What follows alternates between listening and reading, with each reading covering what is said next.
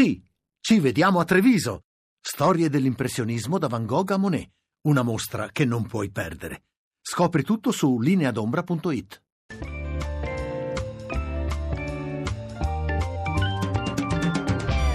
Il campionato? Rivediamolo alla radio. Ringrazio eh, Lorenzo Baletti e Luca Gattuso per il prezioso lavoro in redazione, Massimo Bozzoni per quanto sta facendo alla console. Partiamo dalla partita giocata a mezzogiorno e 30, quella finita con il successo dell'Udinese sul Pescara per 3 a 1. Due episodi in questa gara, entrambi decisivi, visto che si tratta di rigori concessi all'Udinese dall'arbitro Rocchi. Il primo si verifica al nono minuto quando la squadra di casa passa in vantaggio proprio dal dischetto con Terò. Netto il fallo di Campagnaro che cintura di Juan Zapata impedendogli di raggiungere un passaggio filtrante di De Paul. Nessun dubbio, Campagnaro ammonito, neanche protesta e Terò segna con il cucchiaio.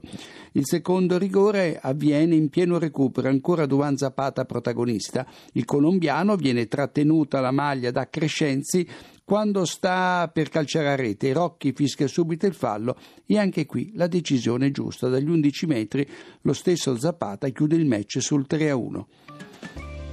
E andiamo a Bergamo dove l'Atalanta ha battuto l'Inter 2 a 1, male Doveri, l'arbitro di questa partita. Al ventitresimo il primo episodio, Nagatomo in ritardo mette giù Gomez e l'arbitro abbona la munizione al giapponese. Al trentaduesimo ancora un errore del fischietto romano. Heder, dopo essere sfuggito ad un fallo di Masiello, viene esteso da Freuler al limite dell'area bergamasca. L'Inter ci rimette una punizione da posizione favorevole, manca anche il giallo sacrosanta Freuler. Al quarantesimo l'episodio che dovrebbe interessare Procura federale giudice sportivo per la manata di Medella Curtici a centrocampo. Azione da prova TV perché? Perché il fallo violento è sfuggito alla squadra arbitrale. In questo caso Medel verrebbe appiedato per tre turni. Al 51esimo Eder pareggia sugli sviluppi di una punizione concessa generosamente all'Inter per un intervento di Conco su Eder e vi spiego perché. Il giocatore dell'Atalanta arriva, arriva in anticipo sul pallone prima di toccare l'avversario. L'arbitro probabilmente non si accorge del particolare, sbaglia due volte. Gialla Conco, punizione all'Inter e da quella punizione arriva appunto la rete di Eder. Gasperini si infuria, stavolta ha ragione, espulso. A metà ripresa Conti manca ad un niente il bersaglio, ma l'azione era stata fermata per un fallo in attacco di Curtice su Muriglio. A due minuti dal novantesimo l'Atalanta si porta in vantaggio sul rigore con Piniglia. Netto il fallo di Santon che in scivolata manca il pallone e colpisce la gamba destra di Chessier. E poi, in pieno recupero, l'arbitro Doveri penalizza l'Inter. Rivediamo la sequenza. Conco spinge con gomito e fianco Icardi che finisce addosso a Caldara. A quel punto Berisce, il portiere dell'Atalanta, prima cattura il pallone in presa alta, poi lo perde finendo addosso all'incolpevole Icardi che recupera la sfera e mette dentro. A questo punto Dovere annulla la rete, ci può stare ma prima c'era il fallo di Concò sui Cardi che valeva il rigore. Ed eccoci a Cagliari dove la Fiorentina ha vinto per 5 a 3. Al diciottesimo Kalinic è scattato in posizione regolare, viene messo giù da Pisacane che lo tocca da dietro al limite dell'area di rigore. Ok la punizione, manca però il giallo al giocatore del Cagliari. Regolari le due reti con cui la Fiorentina compie il sorpasso in 5 minuti. Al ventesimo Kalinic pareggia la rete di Di Gennaro, cross di Teglio, testa del croato e palle in rete fra le proteste dei giocatori sardi che ritenevano l'attaccante viola in fuorigioco. Di parere contrario all'assistente Costanza e l'ammo viola gli dà ragione perché Kalinic è in linea con Salamon. Al venticinquesimo Bernardeschi, tenuto in gioco da Bruno Alves e Murro, devia in rete il cross di Kalinic e firma appunto la rete del raddoppio. Kalinic fa poker al 39esimo ricevendo il pallone da Bernardeschi che subisce fallo al limite dell'area e l'arbitro russo bravo concede il vantaggio che si rivela decisivo. In avvio di ripresa Bruno Alves devia con il piede, non con il braccio, un cross di Bessina. Anche in questa circostanza l'arbitro russo ci prende. E andiamo a Crotone, dove il Napoli ha vinto per 2 a 1. Nello stadio Ezio Scida, riaperto per l'occasione, la partita comincia in leggero ritardo per l'apertura improvvisa dell'impianto di irrigazione. Al trentunesimo il Napoli, che in quel momento si trovava in vantaggio per 1 a 0, si ritrova con un uomo in meno per l'espulsione di Gabbiadini. L'attaccante, evidentemente sotto stress, reagisce a un fallo da dietro di Ferrari, colpendo colpendolo con un calcio da terra, rosso per Gabbiadini, giallo per Ferrari, perfetto Mazzoleni, l'arbitro della partita. Il Crotone non approfitta della superiorità numerica e addirittura tre minuti più tardi subisce il raddoppio di Maximovic. All'83 manca un rigore al Crotone per la trattenuta di Maximovic alla maglia di Falcinelli nel cuore dell'area partenopea. Rosi infine riduce le distanze all'89 con Koulibaly che tiene tutti in gioco sulla linea di porta e anche il coraggio di reclamare il fuorigioco. E andiamo a Empoli 0-0 il risultato della partita con il Chievo che al ventitresimo non passa in vantaggio per una questione di 4-5 centimetri.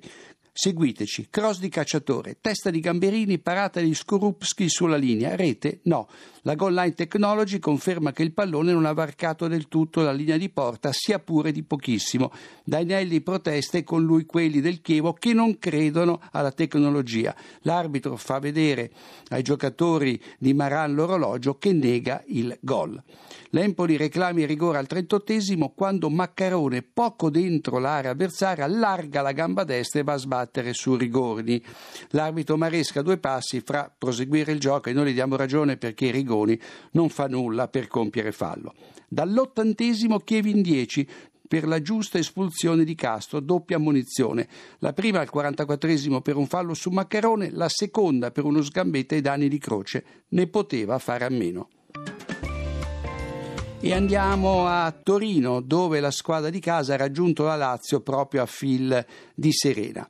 Ma il primo episodio coincide con un, rega- con un rigore reclamato invano dal Torino, che già in quel momento si trovava in vantaggio di un gol. Siamo alla mezz'ora del primo tempo. Barreca entra nell'area laziale da destra e sbatte eh, da sinistra e sbatte su Vallas che non si oppone fallosamente all'avversario, si limita a restare sul posto. L'arbitro non fa giocare, non è rigore, d'accordo con lui. Nel basket si parlerebbe di fallo di sfondamento e Mihailovic non può paragonare questo contatto allo storico fallo di Giuliano su Ronaldo.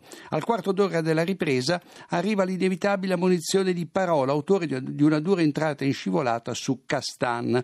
Fiscale invece la munizione successiva ai danni di Belotti dopo un contrasto normale di gioco con Patrick.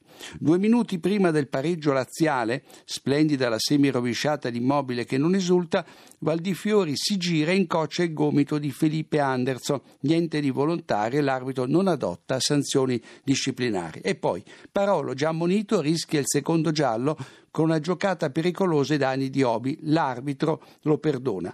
In pieno recupero il Torino sotto per 1-2 pareggia su rigore con Liaic. Punito un fallo di mano di Parolo su cross dello stesso Liaic con il braccio destro staccato dal corpo e quindi il rigore ci sta tutto. E andiamo invece all'ultima partita finora giocata in questa domenica, quella pareggiata a Bologna dal Sassuolo con una rete di Matri all'86esimo. La prima azione da Moviola al nono minuto, ancora sullo 0-0. Magnanelli molla un pestone a Verdi proprio sulla linea dell'area. L'arbitro fa giocare l'arbitro Errati di Pistoia invece di assegnare il rigore al Bologna. A distanza di 20 secondi Cannavaro stende Taider a Forbice dopo aver preso il pallone, particolare che a questo punto diventa insignificante, il fallo su Taider c'è tutto, e dalla punizione arriva il gol di Verdi. Infondate poi le proteste del Bologna quando Peluso intercetta con il viso non con il braccio un tiro di Taider a colpo sicuro. In sei minuti l'arbitro Irati annulla giustamente due reti al Bologna. Al 33 di Craici, pescato in contropiede oltre i difensori del Sassuolo. Al 39 di Floccari per il precedente offside di Torositis, questo di mezzo metro. E ancora, alla mezz'ora, siamo nella ripresa, Pellegrini ferma con un calcio al petto una ripartenza di Verdi e rimedia all'ammonizione che gli era stata risparmiata nel primo tempo in occasione di una gomitata in elevazione a Maietta. Poi Verdi finisce a terra nell'area del Sassuolo senza subire fallo da Cannavaro che prima gli sposta il pallone e poi si scontra con lui. Infine Matri scatta in posizione regolare sul lancio di Pellegrini, lo tengono in giochi Lander e Maietta e quest'ultimo gli aggiusta addirittura il pallone di testa mettendolo in posizione di sparo. Nel recupero Peluso devia con il petto, non con il braccio, un cross di Torosidis. E tutto allora con la nostra Moviola, linea a Roma.